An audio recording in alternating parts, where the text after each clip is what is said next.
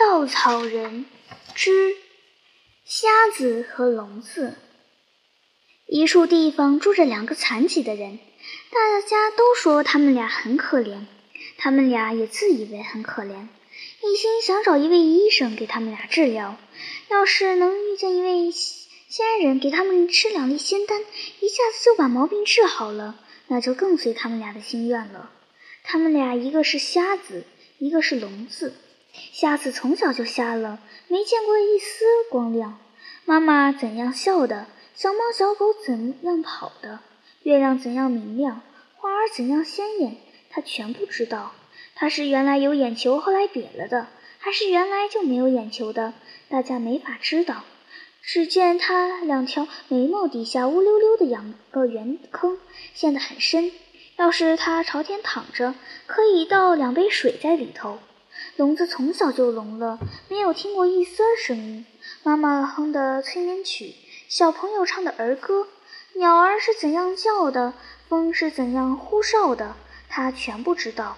他的容貌同平常人一样，可是人家同他谈话，他就露出破绽来了。他看见人家的嘴唇朝他动，就把耳朵凑过去，右边的耳朵听不见，转过来用左边的耳朵听，还是听不见。这当儿，他的嘴不自觉地张开了，眼梢起了无数的皱纹，脸上似笑非笑的，露出一副尴尬的模样。瞎子听人家说，世界最可爱的是光亮，靠着光亮，人们可以看见种种可爱的事物。他十分羡慕有眼球的人，更加怨恨自己的残疾。他说：“我要是能看见一丝光亮，我就有福了。”我听人说青蛙有眼睛，能看见妈妈和兄弟姊妹，又能看见天上的云和山上的树。又听人说飞蛾有眼睛，能在黑夜里找到路，飞向远处的灯光。我是世间最苦的一个了，不如一只青蛙，一只飞蛾。天啊，我能看到一丝光亮吗？聋子看人家常常侧着耳朵听，猜想世间最可爱的一定是声音。听到了声音，就是听到了一切事物发自心底的话。他十分羡慕耳朵不聋的人，更加怨恨自己的残疾。他说：“我要是能听见一丝声音，我就有福了。我料想蝴蝶能听见菜花在招呼它们，能听见蔷薇在微微的笑；又料想小鱼能听见小溪的独唱，能听见水草和浮萍的合奏。”我是世间最苦的一个了，不如一只蝴蝶，一条小鱼。天啊，我能听见一丝声音吗？聋子从小没听过人们说话，他说话不是向别人学的，所以声音跟人家不同。粗细听，只是呀呀呀的，正像一个哑巴。瞎子最细心，他听得见蜗牛的脚步声和蚂蚁的对话。聋子说话虽然极不清楚，瞎子却能听明白。他竭力劝慰聋子，他认为耳朵聋算不得什么痛苦，跟聋子说话用嘴是不成的，只有对他做手势才能使明白。瞎子就做种种手势，他指心头，然后把两手团紧，然后摇摇右手，表示不要忧愁。他指指耳朵，然后连连摇手，表示耳朵聋无关紧要。他又指指鼻尖，指指耳朵，同时点点头，表示我能听见声音。他用手指四周指指点点，然后指指耳朵摇摇手，表示周围的声音并没有什么好听。他指指自己深陷的眼眶，又指指心头，把两手团紧，表示我没有眼球才是最伤心的事。他用手向周围乱指，又指自己的眼眶，摇摇手，然后把两只手摊向外面，表示一切事物都看不见，真叫我痛苦失望。瞎子看惯了人家的手势，瞎子的意思他全明白。他回答说：“你不必伤心，少了两个眼球有什么要紧的呢？我是有眼球的，什么都能看见。但是这有什么好处呢？送到眼睛里来的全都是乱七八糟的事物。我想，声音是从一切事物的心底里发出来的。我就是听不见声音，连自己说的话也听不见，怎么能不叫我伤心呢？”瞎子听了，就用种种手势来回答，表示的意思是：我以为光亮能照出一切东西的真相，我单单看不见光亮，连自己的手指头也看不见，怎么能叫我不伤心呢？聋子说：“我要听见声音，并不稀罕什么光亮，偏偏耳朵聋了；你要看见光亮，并不稀罕什么声音，偏偏眼睛瞎了。假如把咱们俩的残疾对调一下，岂不是彼此都很舒服，同平常人一样快乐了吗？瞎子听了，连连点点头，脸上现出笑意，双手合拢来，做出拜佛的样子，表示假若办得到，真要念一声阿弥陀佛了。聋子说：“只要咱们到处是探访，总会如咱们的愿，找到对调的方法，咱们一同上路吧。”瞎子点点头，就拉住聋子的手。他们俩商量停当，由聋子引路，牵着瞎子走。瞎子呢，把听到的一切做手势告诉聋子。他们俩走到一位医生那里，同声说：“我们一个是聋子，一个是瞎子，现在打算对调一下。聋子愿意成为瞎子，瞎子愿意成为聋子。相信您一定能为我们尽力。我们的愿望如果能实现。”我们一定真心诚意地感激您，这位有本事的医生。医生摇摇头，回答他们说：“我没有学过这样的本领，也没有听见过你们这样的请求，请你们去找别人吧。”他们俩很失望，走出了医生的家。门外有一个老太婆，看着他们可怜，对他们说：“你们到这里来找错人了。从这里往西有一座树林，树林里有一位古寺，寺里住着一位老和尚。”他很有些法术，或者能够答应你们的要求。你们去找他吧。他们俩听了很高兴，谢了老太婆，一直往西走。果然有一座树林，郁郁葱葱，似乎没有尽头。走进树林，果然有一座古寺，黄色的围墙已转成灰色的了。走进寺里，看见大殿里坐着一位老和尚，脸皱得像风干的枣子。胡子白得像雪，他们俩同声请求说：“我们俩一个是瞎子，一个是聋子，现在打算对调一下。聋子愿意成为瞎子，瞎子愿意成为聋子。相信您一定能为我们尽力。我们的愿望如果能实现，我们一定真心诚意地感激您这位大慈大悲的老和尚。”老和尚也摇摇头回绝了。他说：“这不是一件容易的事，我的法术满足不了你们的要求。”请你们回去吧。他们俩哪里肯走，只等老和尚不肯出力，仍苦苦哀求。老和尚很感动，和蔼地说：“我真干不了这个，我可以指点你们一个去处，能让你们的愿望得到实现。你们再往西走，走完树林有一个市集，市集的南头有一座古老的风车，那风车能够帮助你们，你们去找它吧。”他们俩非常高兴。谢了老和尚，出了寺门，再往西走，越走树林越密，一丝天光也漏不下来。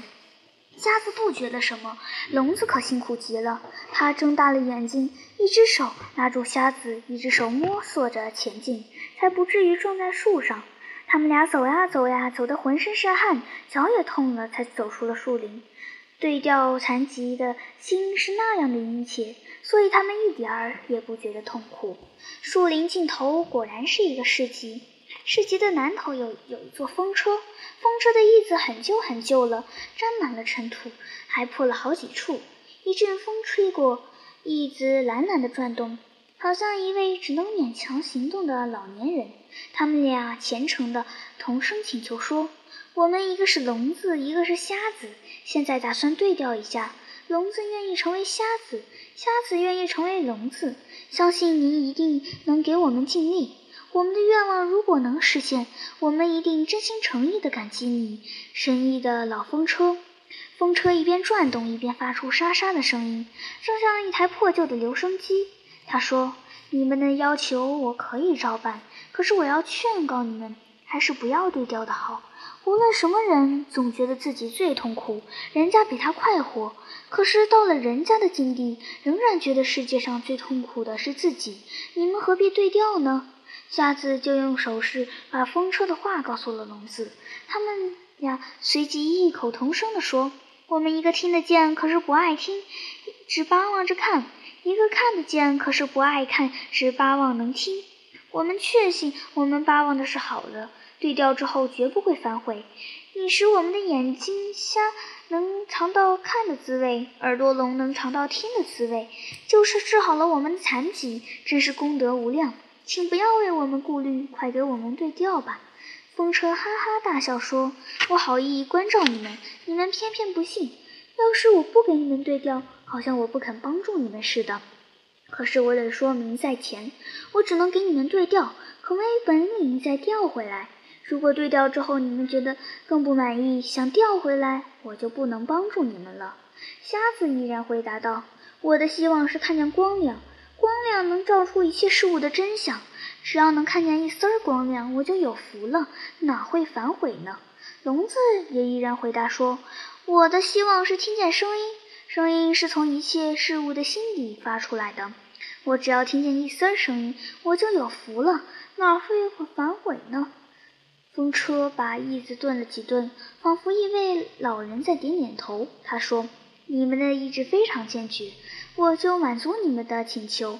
你们站得近一些，待我扇三下，你们就对调了。”瞎子和聋子心里十分高兴，他们俩飞快地跑到风车跟前，呼呼呼，风车的翼子转了三下，他们俩立刻对调了。瞎子的眼眶里突然鼓起了两颗眼球，他只觉得一闪，描摹不来的一闪。他看得见光亮了，看得见一切事物了，同时他再也听不见声音了。聋子的耳朵仿佛忽然打开了门，他只觉得一响，描摹不来的一响。他听得见声音了，听得见一切事物心底的话了，同时他再也看不见光亮了。从此以后，咱们为了说起来方便，就管原来的瞎子叫新聋子，管原来的聋子叫新瞎子。现在新聋子牵着新瞎子，新瞎子做着各种手势，向新聋子示意了。他们俩跟风车道了谢，向市集走去。说也奇怪，市集中的人好像都知道他们俩对调了。瞎子变成了聋子，聋子变成了瞎子。他们俩走到哪那，儿就引起一阵纷扰。新聋子看得见这些人的形状了，在他也是些新鲜事，所以看得格外仔细。那些人对他指指点点，脸上现出轻蔑的笑，嘴唇都在动。他虽然听不见，可是根据先前的经验，知道说的都是些嘲弄他们俩的话。他想，没想到世界上有这样叫人受不了的笑容。他们这样笑，无非表示他们是健全的人、幸福的人，所以值得骄傲。难道我们这样残废的人、不幸的人就应该感到羞耻吗？看见这样的笑容，叫我真懊悔。尤其是我出入眼球就看见这样的笑容。他拉着新瞎子就跑，只想赶快离开。这时候，新瞎子已经能听见这些人在说些什么了。这在他是新鲜事儿，所以听得格外用心。那些人用俏皮的声调取笑他们俩，说：“真是奇闻，瞎子变成聋子，聋子变成瞎子，可是总逃不了是个残疾呀！你看，一个牵着一个，攒着眉头，侧着耳朵，多丑啊！”新瞎子虽然看不见这些人的表情，可是根据先前的经验，知道周围都是奚落的脸色。他想。没想到世界上有这样叫人受不了的话。他们这样说，无非表示他们是健全的人、幸福的人，所以值得骄傲。难道我们这样残废的人、不幸的人就应该感到羞耻吗？听见这样的话，叫我懊悔。尤其是我刚能辨别声音，就听见这样的话。他推着新笼子，要他快点跑。他们俩一个推一个拉，跑得比马还快。一种疲劳到极点的声音使新瞎子停住了脚步。他听见有好多人在喘息，而且都是老年人，气喘吁吁，好像一下子挤在许多已经破了的皮球，还夹着彼此响应的咳嗽声。他又听见沉重的脚步，听见单子在晃动，听见有人在搬运砖瓦，但是都不及那喘息声刺耳，使他感到浑身难受。他不愿听见那种声音，但是他已经不是聋子了。新瞎子一站住，新聋子也站住了。他看到许多老年人在一片尘土飞扬的砖瓦厂上干活，他们挑着很重的砖瓦，背都弯得像个钩子。由于拼命使劲，枯瘦的脸长成酱紫色，汗水满身，好像涂了油，脚几乎移不动的，停一停，抖一抖，才能向前移动一步。这种景象是新笼子笼罩在悲哀的气氛中，他觉得新生的眼球有点潮润。他想，这大概是听人家常说的流起眼泪来了。